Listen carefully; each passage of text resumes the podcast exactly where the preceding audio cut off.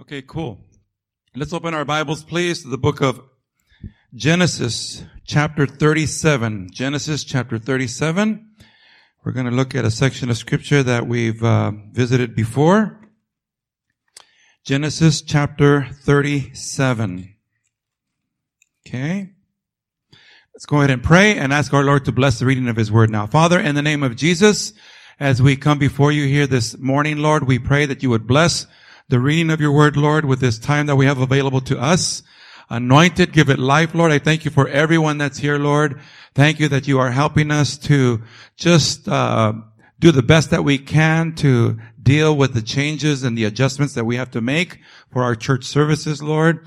And we pray right now, God, that you would help me as your servant to communicate your word uh, uh, with, Lord God, with your anointing and with your authority and with your power, and that you would have your way in this place here today. In Jesus' name, we also pray for those that are watching online, that you will minister to, minister to them personally right there in their homes, Lord God, and uh, that you will touch their hearts. In Jesus' name we pray. And all God's people said, amen. Very good. Let's go ahead and read this story. Many of you are familiar with it. Uh, it's an awesome, awesome story in the Bible. And it starts in verse one here, chapter thirty-seven. Let's read. It says, "Now Jacob dwelt in the land where his father was a stranger, in the land of Canaan." This is the genealogy of Jacob. "Joseph, being seventeen years old, was feeding the flock with his brothers. And the lad was with the sons of Bilhah and the sons of Zilpah, his father's wives. And Joseph brought a bad report of them to his father. Now Israel loved Joseph more than all his children, because he was the son of his old age. Also he made him a tunic of many colors. But when his brothers saw that their father loved him more than all his brothers, they hated him and could not speak peaceably to him. Now Joseph dreamed a dream, and he told it to his brothers, and they hated him even more. So he said to them, 'Please hear this dream which I have dreamed. There we were, binding sheaves in the field. Then, behold, my sheaf arose and also stood upright. And indeed, your sheaf stood all around and bowed down to my sheaf.' And his brothers said to him, 'Shall you indeed reign over us? Or shall you indeed have dominion over us?' So they hated him even more for his dreams and for his words. Then he dreamed still another dream, and told it to his brothers and said, 'Look, I have dreamed another dream, and this time the sun, the moon, and the eleven stars bowed down to me.' So he told it to his father and his brothers, and his father rebuked him and said to him, 'What is this dream that you have dreamed? Shall your mother and I and your brothers indeed come to bow down to the earth before you?' And his brothers envied him, but his father kept the matter in mind. Then his brothers went to feed their father's flock in Shechem. And Israel said to Joseph, 'Are not your brothers feeding the flock in Shechem? Come, I will send you to them.' So he said to him, 'Here I am.'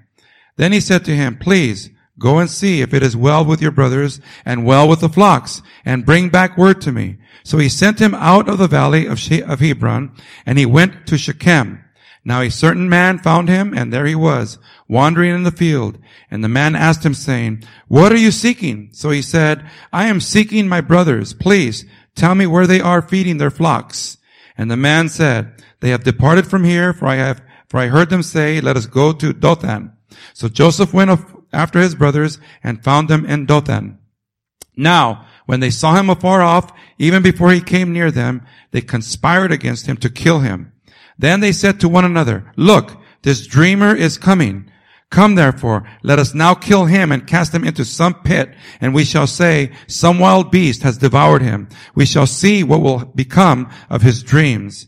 But Reuben heard it, and he delivered him out of their hands, and said, 'Let us not kill him.' And Reuben said to them, 'Shed no blood, but cast him into the pit, into this pit, which is in the wilderness, and do not lay a hand on him, that he might deliver him out of their hands and bring him back to his father.' So it came to pass, when Joseph had, had come to his brothers, that they stripped Joseph of his tunic, the tunic of many colors that was on him. Then they took him and cast him into a pit, and the pit was empty. There was no water in it. And they sat down to eat a meal. Then they lifted their eyes and looked, and there was a company of Ishmaelites coming from Gilead with their camels, bearing spices, balm, and myrrh, on their way to carry them down to Egypt. So Judah said to his brothers, 'What profit is there if we kill our brother and conceal his blood? Come, and let us sell him to the Ishmaelites, and let not our hand be upon him, for he is our brother and our flesh. And his brothers listened. The, then Midianite traders passed by, so the brothers pulled Joseph up and lifted him up, lifted him up out of the pit, and sold him to the Ishmaelites for twenty shekels of silver, and they took Joseph to Egypt. Then Reuben returned to the pit, and indeed Joseph was not in the pit, and he tore his clothes. And he returned to his brothers and said, the lad is no more, and I, where shall I go? So they took Joseph's tunic, killed a kid of the goats, and dipped the tunic in the blood. Then they sent the tunic of many colors, and they brought it to their father and said, we have found this. Do you know whether it is your son's tunic or not? And he recognized it and said, it is my son's tunic. A wild beast has devoured him. Without doubt, Joseph is torn to pieces. Then Jacob tore his clothes, put sackcloth on his waist, and mourned for his son many days. And all his sons and all his daughters arose to comfort him. But he refused to be comforted, and he said, for I shall go down into the grave to my son in mourning. Thus his father wept for him.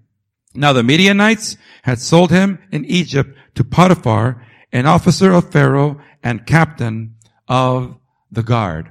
All right. So many of you have heard this story before, and I myself have actually preached on it before, but I wanted to revisit it today for uh, a number of reasons. But first of all, in this section of scripture, um, a few weeks ago, we looked at the life of a young man by the name of David. This particular section of scripture talks about a young man named Joseph. Okay? But a few weeks ago, we looked at the life of a young man named David.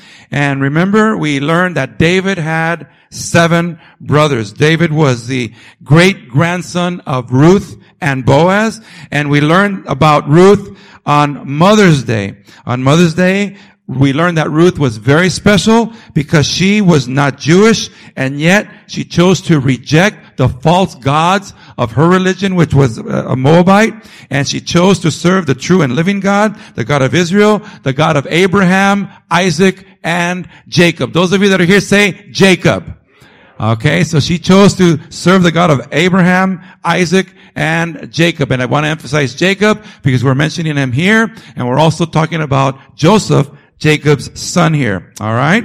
So going back to David, we learned a few weeks ago that David was the runt of the family. David was overlooked by his dad, Jesse. He was made to feel insignificant. He was made to feel unimportant. He was made to feel invisible. He was made to feel not qualified. When Samuel, the prophet, we learned a, a few weeks ago, when Samuel, the prophet, came to Jesse's house and honored Jesse and invited Jesse and all his sons to the special sacrificial dinner, David's dad, Jesse, did not, uh, did not call Uh, David out of the field to participate in this very, very special, once-in-a-lifetime, honorable dinner. And we learned that even though our own mother and father may lose touch with us or may lose heart with us or let us down, God will never let us down. Can you say amen, church? God will never let us down, because that's what David was facing. His mom had rejected him. His dad had rejected him. He was all alone out there. All he had was God. Okay? And we learned that even though all these things were happening in David's life, he still followed the Lord. And we learned that if you dedicate your life and you follow Jesus, regardless of your circumstances, regardless of your personal issues, regardless of what's going on in your home, if you do what's right, and you feel isolated, and you feel alone, and no, you feel that no one sees you, no one cares about you, and that you will never get noticed or paid, paid attention to, you follow the Lord, and God will listen to you. God sees you. God hears you. God knows what you're all about. He knows what's happening, and He knows that you're seeking after Him, and He's going to bless you for that. Okay? So we learned that about David, that we have to put our trust in God, and we need to rely on God. We have to remember that God sees our heart. He sees uh everything that's going on in our lives, and He has the ability to take us from a low place to a very high place, and only God can do that. So, from very early in his life, David relied on God his father to teach him, to defend him, to resource him, to provide for him, to protect him, to be with him, and never leave him, and never forsake him. These are the lessons that David learned about God. Listen to what David wrote in Psalm seventy-one, verses one through six. He says this, "In you, Lord, I have taken refuge. Let me never be put to shame. In your righteousness, rescue me and deliver me. Turn your ear to me and save me. Be my rock of refuge, to which I can always go. Give the command to save me, for you are my rock and my fortress. Deliver me, my God, from the hand of the wicked, from the grasp of those who are evil and cruel. For you have been my hope, sovereign Lord, my confidence since my youth. From birth, I have relied on you. You brought me forth from my mother's womb. I will ever praise you. In verse seventeen, it says this, since my youth, God, you have taught me, and to this day I declare your marvelous deeds. So all David had in his life was God. Uh, he was his best friend. He was his companion. He was his, his resource. He was the abandoned son. He was the forgotten son. But today, in this story of Joseph, we have the complete opposite of what we learned when we looked at David. David, and his relationship with his dad was all messed up. But in this situation, in the story of Joseph, we learned that Joseph was the favorite son of his dad. He was the favored son of his dad, Jacob. Now, Joseph was one of twelve boys that were born to this man named Jacob that we've been mentioning. Okay? So Jacob had twelve sons. And I want to show you uh, this map here, or this list of the twelve sons of Jacob. Here's a list of all the twelve sons of Jacob from their, the order of their birth. Their firstborn was Reuben. The secondborn was Simeon. The thirdborn was, I don't know if you say it, Levi or Levi. The fourth son was Judah. His fifth was Dan. His sixth was Naphtali. His seventh was Gad. His eighth was Asher. His ninth son was Issachar. His tenth was Zebulun. His eleventh was Joseph, whom we're talking about right now. And the twelfth was Benjamin. I don't know how many brothers and sisters you had, but man, I had two brothers, and those, with those two brothers, we were always getting in all kinds of issues and problems and struggles. There were twelve boys here trying to live in the same house, trying to get along. I'm sure it was a battle trying to deal with all of that. Okay? Now, so we have their birth order. Then, from these twelve boys, the nation of Israel was born, or became a nation. And so now I want to show you a map of the twelve tribes of Israel when they became the nation of Israel. And on this map, you see the twelve sons of, of Jacob. All right. Now, I'm going to say their name, and I'm going to see if you could locate them on the map. Let's see if we can see that. I don't know if you guys can see that far from where you're at. Okay. So the first son was Reuben. Can anybody find Reuben on the map? Do you guys see where Reuben is at? Okay. Not this Reuben here in the front. All right. But the Reuben over here, all right, it's to the right of the Dead Sea there, that burgundy spot. There's Reuben, okay? Then we have Simeon. If you look on your map, let's see if we can find Simeon. Anybody find Simeon? Bottom, okay, bottom, very good. Then we have the third son, Levi. All right, let's look for Levi. And what you're going to discover as you look and you look and you look, there's no Levi there. Levi is not on the map. Now, there's a reason why he's not on the map, and the reason is that Levi is a tribe that was chosen by God to be the priests of the temple. So Levi did not get an inheritance. They were allotted certain areas of Israel to be priests in Israel.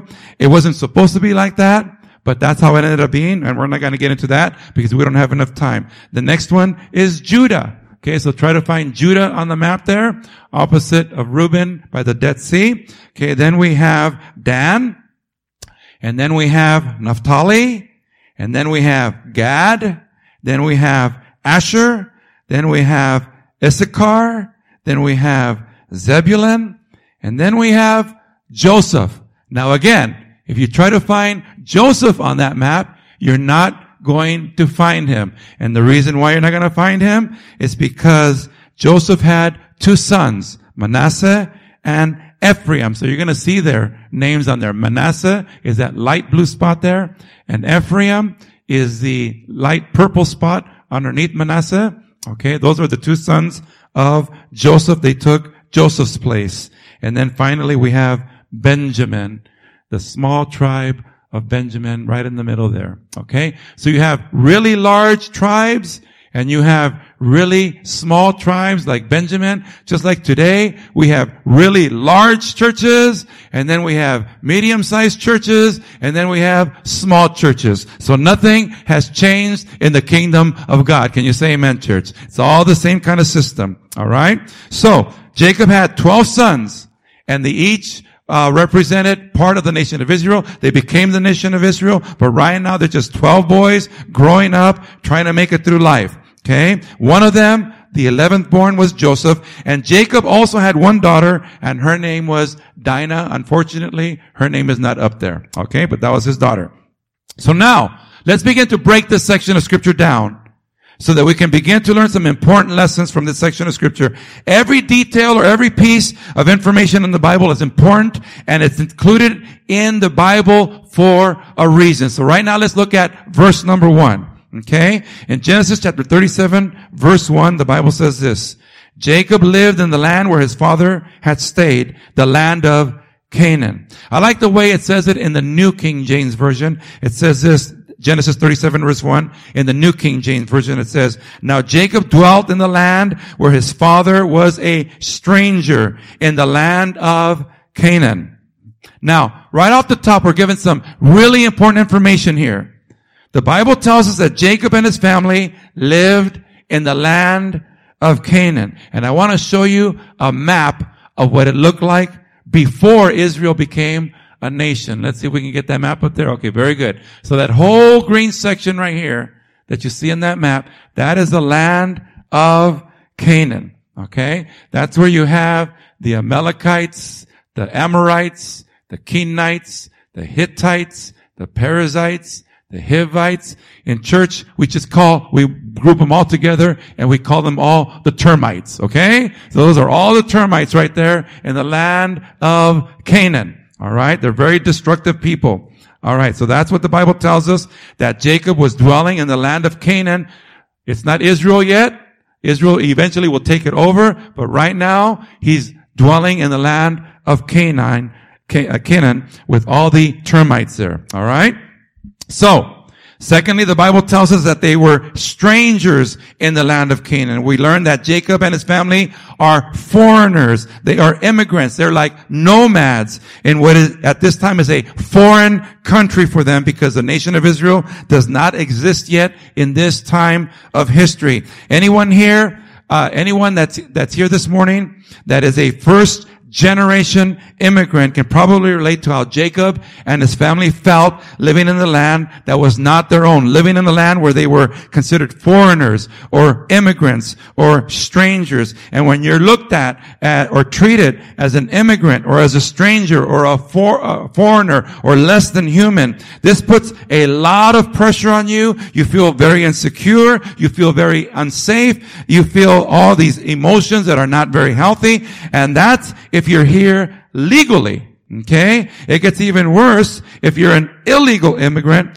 or an illegal alien. Every time I hear the word illegal alien, it always makes me feel like we're being uh invaded by aliens from outer space or something, okay? Or Star Wars, all right? So it doesn't make you feel good to be called an illegal alien. Just to be called an alien makes you feel weird, and especially if you're illegal, okay? So another thing that we learned is that Canaan is a land that is dominated by a people called the Nephilim.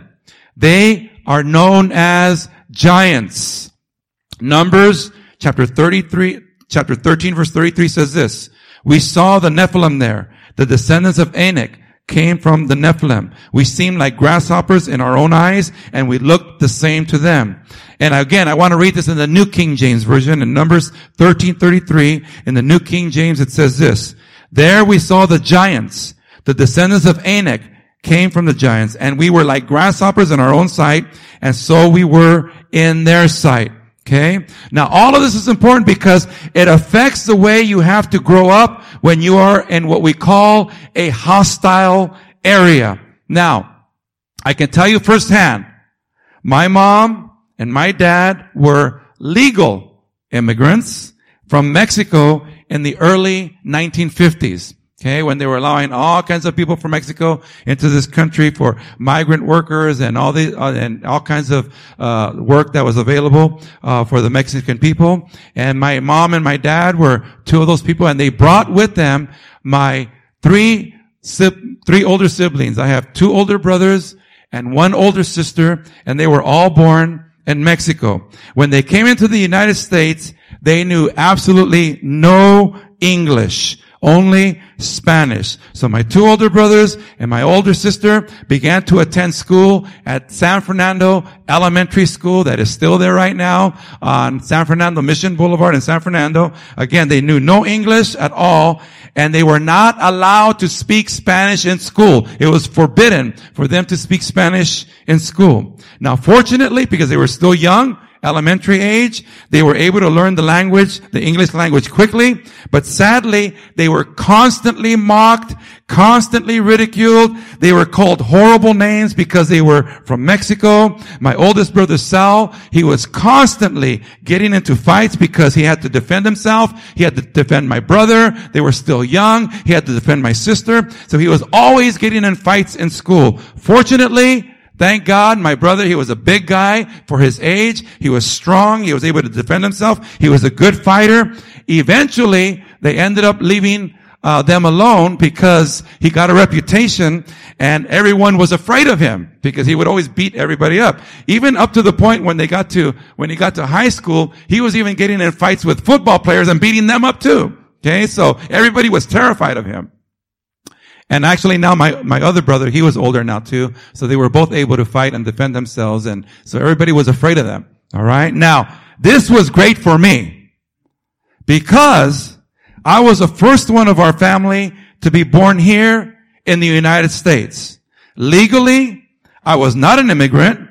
I was automatically a citizen of the United States, but sadly, because I was still Mexican, I still had to deal with a lot of madness, a lot of stuff that was going on in those days. The good thing was that when I began going to school, no one messed with me, because if they did, everyone in the whole neighborhood knew that my brother Sal and my other older brother Ernie, that they would come after them. So everybody was terrified to mess with me.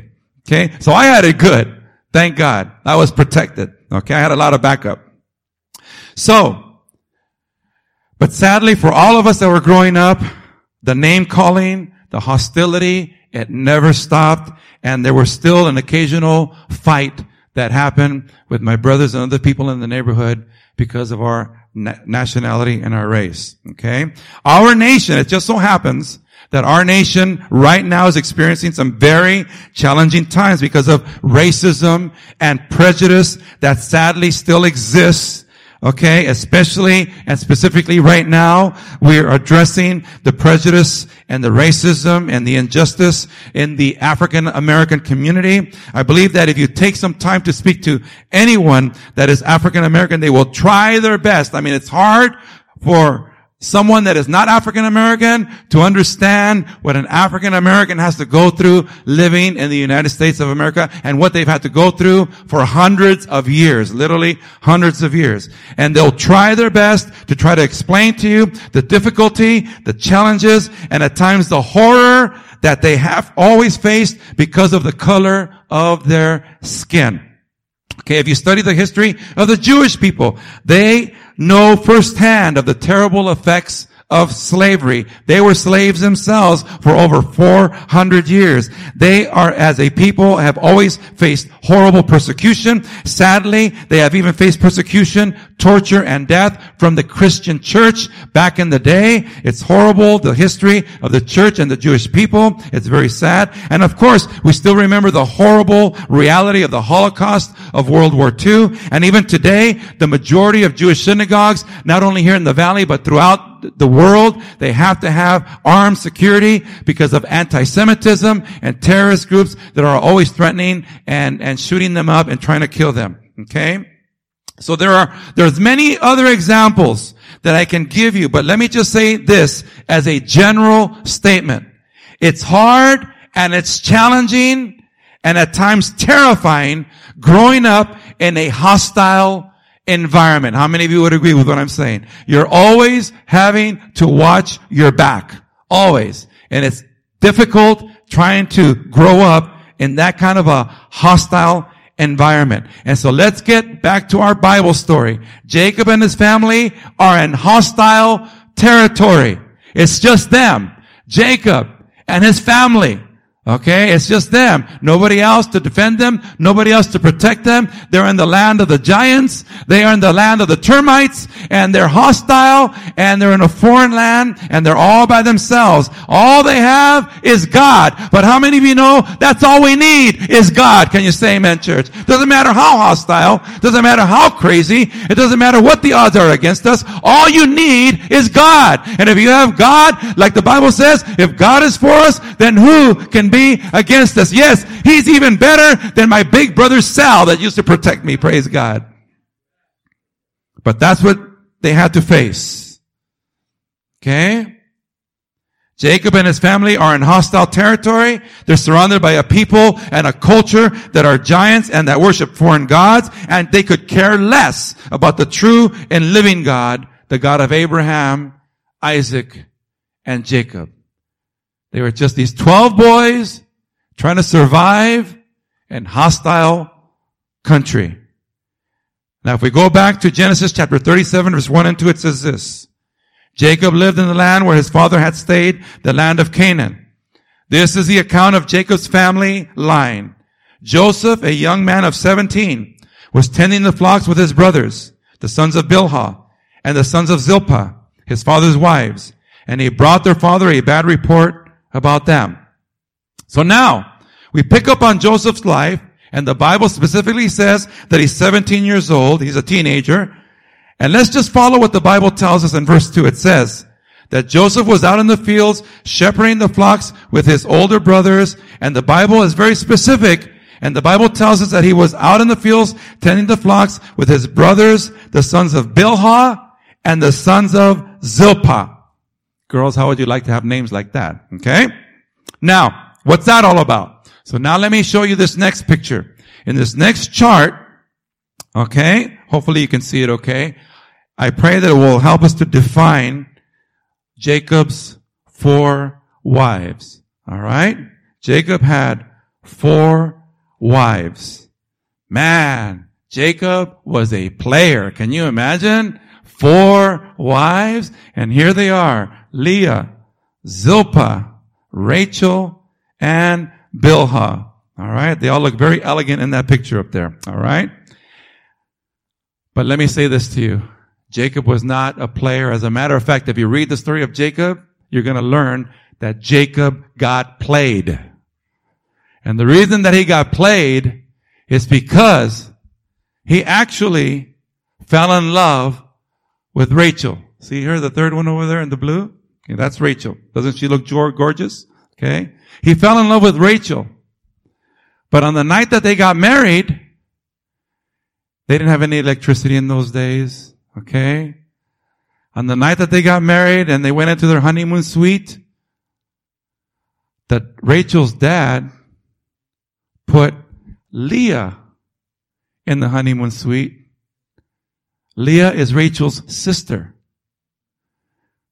So, Rachel's dad put Leah in the honeymoon suite. Now, maybe they didn't have any conversation. I don't know how Jacob, I'm sorry, yeah, I don't know how Jacob did not figure out that it wasn't Rachel, okay? But he didn't figure out that it was Rachel somehow. And in the morning when he woke up, he woke up and he had made love to Leah instead of Rachel. He got played. He got tricked. He got lied to. He got duped. And he was shocked. And he couldn't believe it. And he got upset because he wanted Rachel and he got Leah. So then he said, well, I guess I can have her be my wife.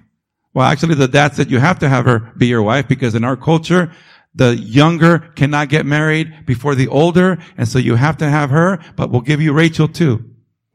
So he went ahead and he took Rachel. So now he had two wives. And now let you figure out on your own and read it on your own how he got the other two wives. I'm not going to get into that right now. But he got played big time because from the very beginning, all he wanted was Rachel. He just was in love with Rachel. And in the end, he ended up with four wives. Can you believe that? Okay? So that's what happened to poor Jacob. Now, according to this chart, we see that Joseph was out tending the flock with the sons of Bilhah and the sons of Zilpah. And who are these specifically? The sons of Bilhah, if we look at this chart, her sons are Dan and Naphtali. And the sons of Zilpah are Gad and Asher. This makes things even more challenging because these four boys, Dan, Naphtali, Gad, and Asher, they are born to the ladies that were actually servants. You talk about having an identity issues. You talk about feeling insecure. You talk about pecking order and family dynamics and complications due to mixed marriages and half brothers. This would make a great doctoral thesis for someone preparing for a doctor's degree in psychology or psychiatry, because this mixed up mess would drive anybody crazy. Believe me. It was all crazy in this family. In Genesis chapter thirty-seven verse two, it gives us more information. It says, let me read it again in verse one and two. It says, Jacob lived in the land where his father had stayed, the land of Canaan. This is the account of Jacob's family line. Joseph, a young man of seventeen, was tending the flocks with his brothers, the sons of Bilhah and the sons of Zilpah, his father's wives, and he brought their father a bad report about them. That, ver- that last part says, and he brought their father a bad report about them. Now, listen, when you're a family and you are surrounded by hostility, giants, and you're in a foreign land with foreign people who don't believe in the same God that you believe in, and you're always having to watch your back, that family has to stick together. Are you guys understanding what I'm saying? They have to stick together. Thank God there was a bunch of them. There were a bunch of brothers. And when worse came to worse, even though maybe they couldn't stand each other at times and fighting against each other at times and fighting for food at times, which is what we used to do at our house, okay, because there were six of us and we were always hungry. But when it came down to having to defend yourself, they stuck together and they defended themselves. And God was with them, so God protected them and God gave them victory. Are you guys following what I'm saying here? And that's the way it was, and that's the way they lived, and that's the way they survived. And that's the way it had to be. However, we learn something here about Joseph's character. When his older brothers would get into some kind of mischief, or when they were doing things that were wrong or ungodly or unethical or maybe even illegal, instead of joining them and supporting them and participating with them, we learn that Joseph not only chose to reject doing what was wrong, but he would also expose his brothers when they did wrong. So it's one thing to go to the defense and to the support of your brothers when it's for the good, or when it's to protect, or when it's to defend, or when it's, it's for, when it's for the family. But it's another thing to support your brothers if they're doing evil. And he could tell the difference. Are you guys following me so far? And you talk about resisting peer pressure. Most of us fall or buckle under peer pressure, especially when we're teenagers. Remember, the Bible specifically says that Joseph, that Joseph was seventeen years of age. And he was out there with his brothers. And his brothers were out there getting themselves into trouble, doing mischievous things. And when you're a teenager, if you're around a group of your peers, especially if they are older than you, especially if they are part of the of the cool crowd, especially if they are part of the popular crowd, and you are with them, and they take out some weed, and you know in your heart that it's wrong to smoke that weed, and you know in your heart that it's against God, and you know in your heart that it's illegal, and you know in your heart that, that that's even what's even sadder is you in your own heart don't even really want to smoke that weed, but because you You're in this environment, because you're with your peers, because you're with this cool crowd, the popular crowd, and if there's some cute girls there that are turned on to the bad boy or to the gangster or to the thug image, then you really got the pressure because you don't want to look weak in front of those cute girls. And so you have all this pressure to go ahead and play the game of the crowd and do the thing that the crowd is doing, even though in your heart you know that it's wrong. That's pressure. Are you guys following me so far? And this is the kind of pressure that Joseph had to deal with with his brothers. They were trying to pressure him into doing things that were not right, that were unethical, that were immoral, that were against God. And Jake, Joseph was refusing to do it. Not only was he refusing to participate in that, but he was also exposing them and letting his dad know what they were doing. And so when they pass the joint to you, you have to make a decision. The same thing when they start passing out the shots of, the shot glasses of tequila. And everyone is taking their turns, taking their shots. And you're a teenager. And now it's your turn. And you know in your heart that it's not the right thing to do. But you have all this pressure, this negative pressure around you. And everybody's watching to see, are you going to take the shot? Or you're on a date with a girl and all your friends know it and they are going to be waiting for a report the next day to see if you hit a home run and if you had sex with her.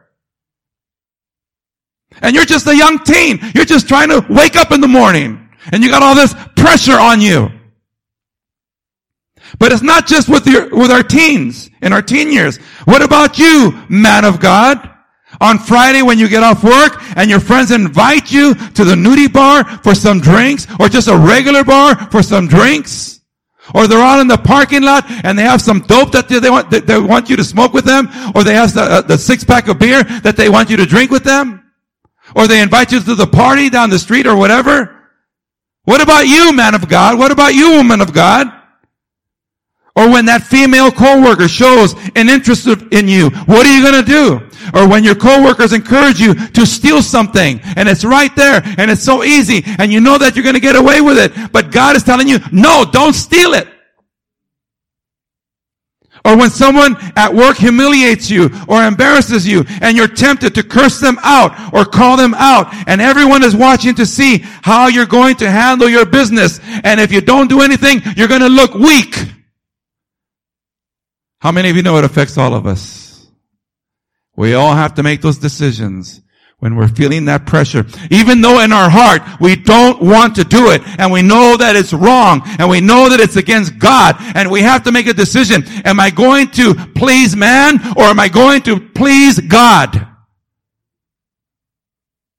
And we see that Joseph made a decision in his young seventeen-year-old life that he said, I don't care what kind of pressure I'm under. I don't care if my brothers are older than me and they can beat me up and they can tear me up. They're asking me and telling me to do something that is wrong, something that is wicked, something that is against God, and I'm not going to let myself do it. I'm going to follow God, and I'm going to expose them, and I'm going to tattletale on them, and I'm going to straighten them out. Why? Because he doesn't want them destroyed.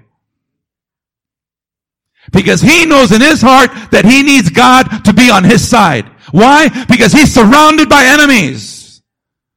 He's surrounded by hostile people that are ready in an instant, and they can in an instant wipe them out. And the only reason that they're not wiped out is because of God. How many of you know we need God on our side? Can you say amen, church? And when he is on our side, he will come to our defense. So Joseph was seventeen years old. And the Bible is very specific and purposely tells us that Joseph, in, in the prime of his teenage years, his older brothers are taking shots of tequila, and his older brothers are smoking dope, and his older brothers are flirting with ungodly girls. And, and let me tell you, man, those termite girls, they are beautiful. And he saw them flirting with those girls. And his older brothers are stealing. And his older brothers are cheating. And they're getting into all kinds of mischief and all kinds of madness. And his older brothers want him to join them. But Joseph says no. And so the rejection begins. The anger begins. The fighting begins. And Joseph is now in a situation where he has no backup, no support from his older brothers. He would rat on them. He would tell on them. He was a tattletale. He would let his dad know that his older brothers were up to no good. This caused all kinds of friction, all kinds of problems. And this is what Joseph had to face. And this would cause his older brothers to become furious with him. I don't know if any of you saw that video. Were we, were we able to load that, the video up? No? How about in this one here? No? Okay. I don't know if any of you guys saw that video of what happened in Santa Monica. We're going to show it right now. I'm sure most of you, I'm praying that most of you saw it. When they were having the riots out there in Santa Monica, they were doing all the tearing up of everything. And that young girl stood in front of that store. There was a couple of guys. They were busting into the store. They had a hammer. They were busting into the store, busting open that door. And she went in there in front of them and blocked them. She blocked them from tearing up that store.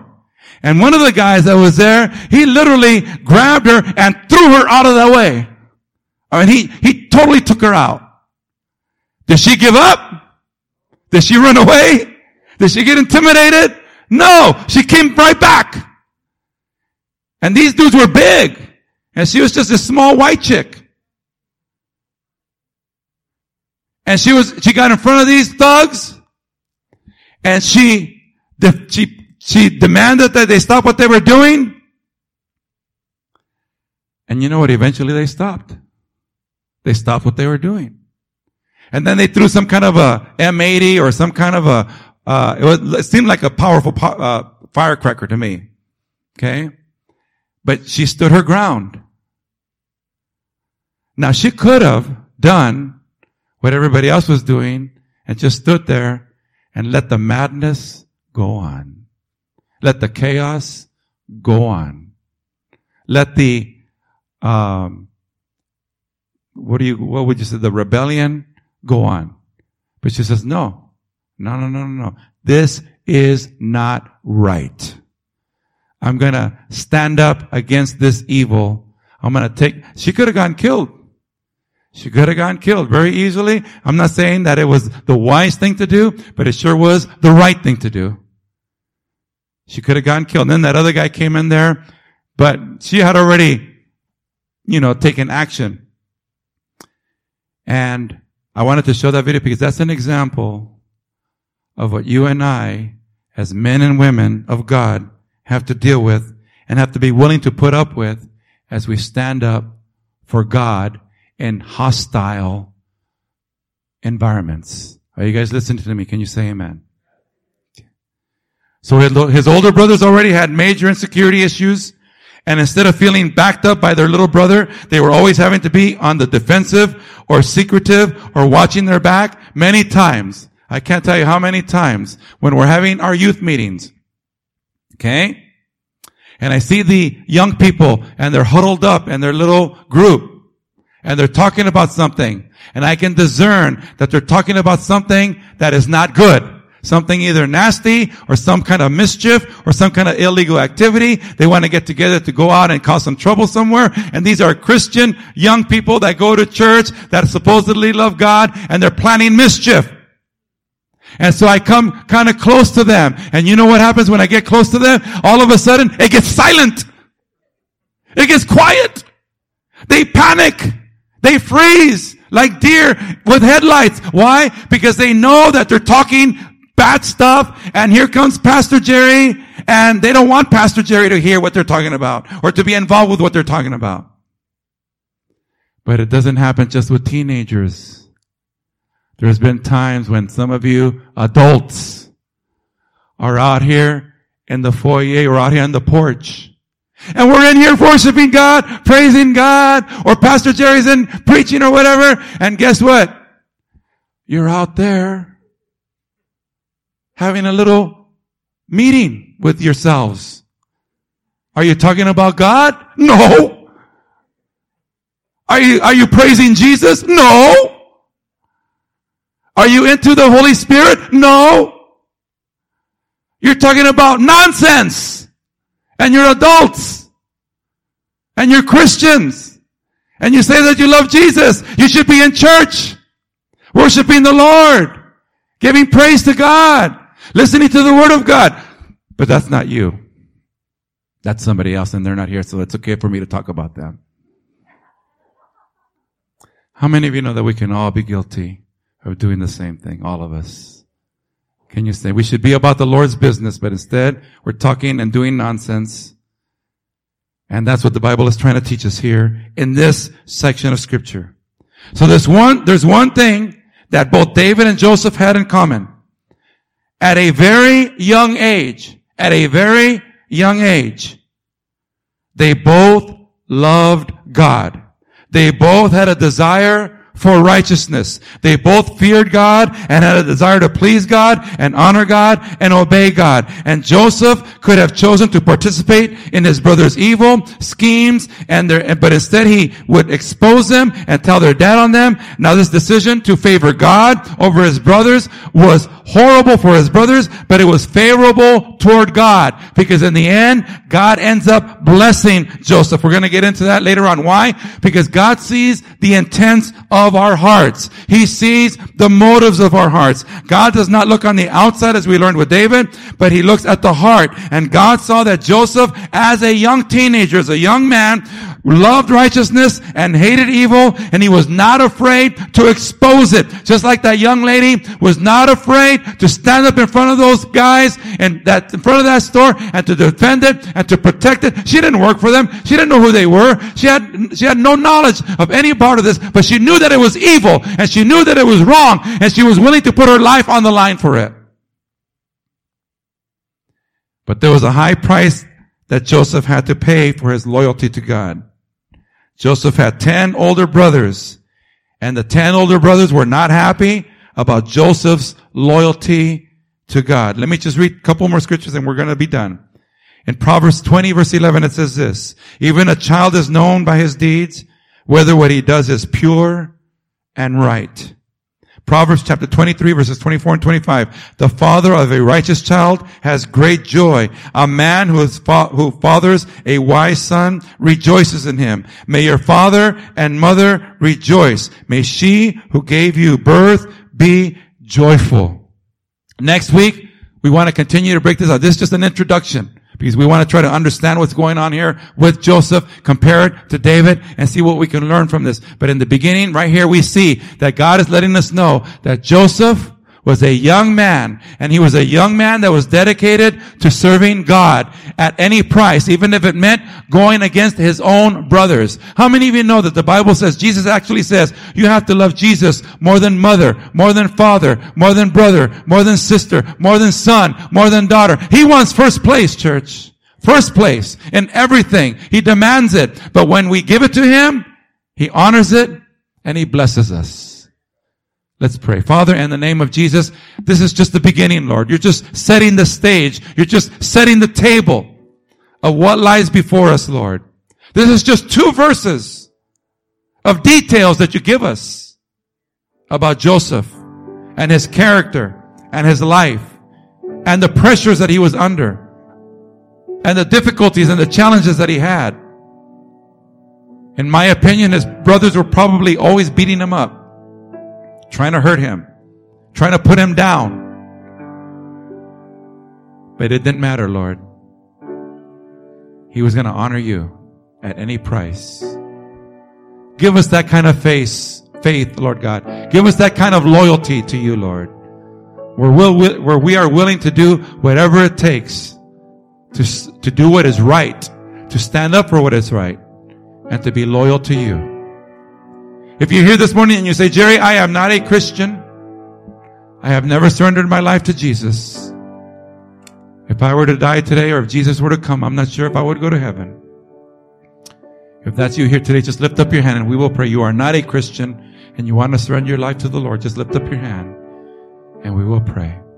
Even if you're out there listening, if that's you, I want you to repeat this prayer. Say, Father, in the name of Jesus, I ask you to forgive me of all my sins.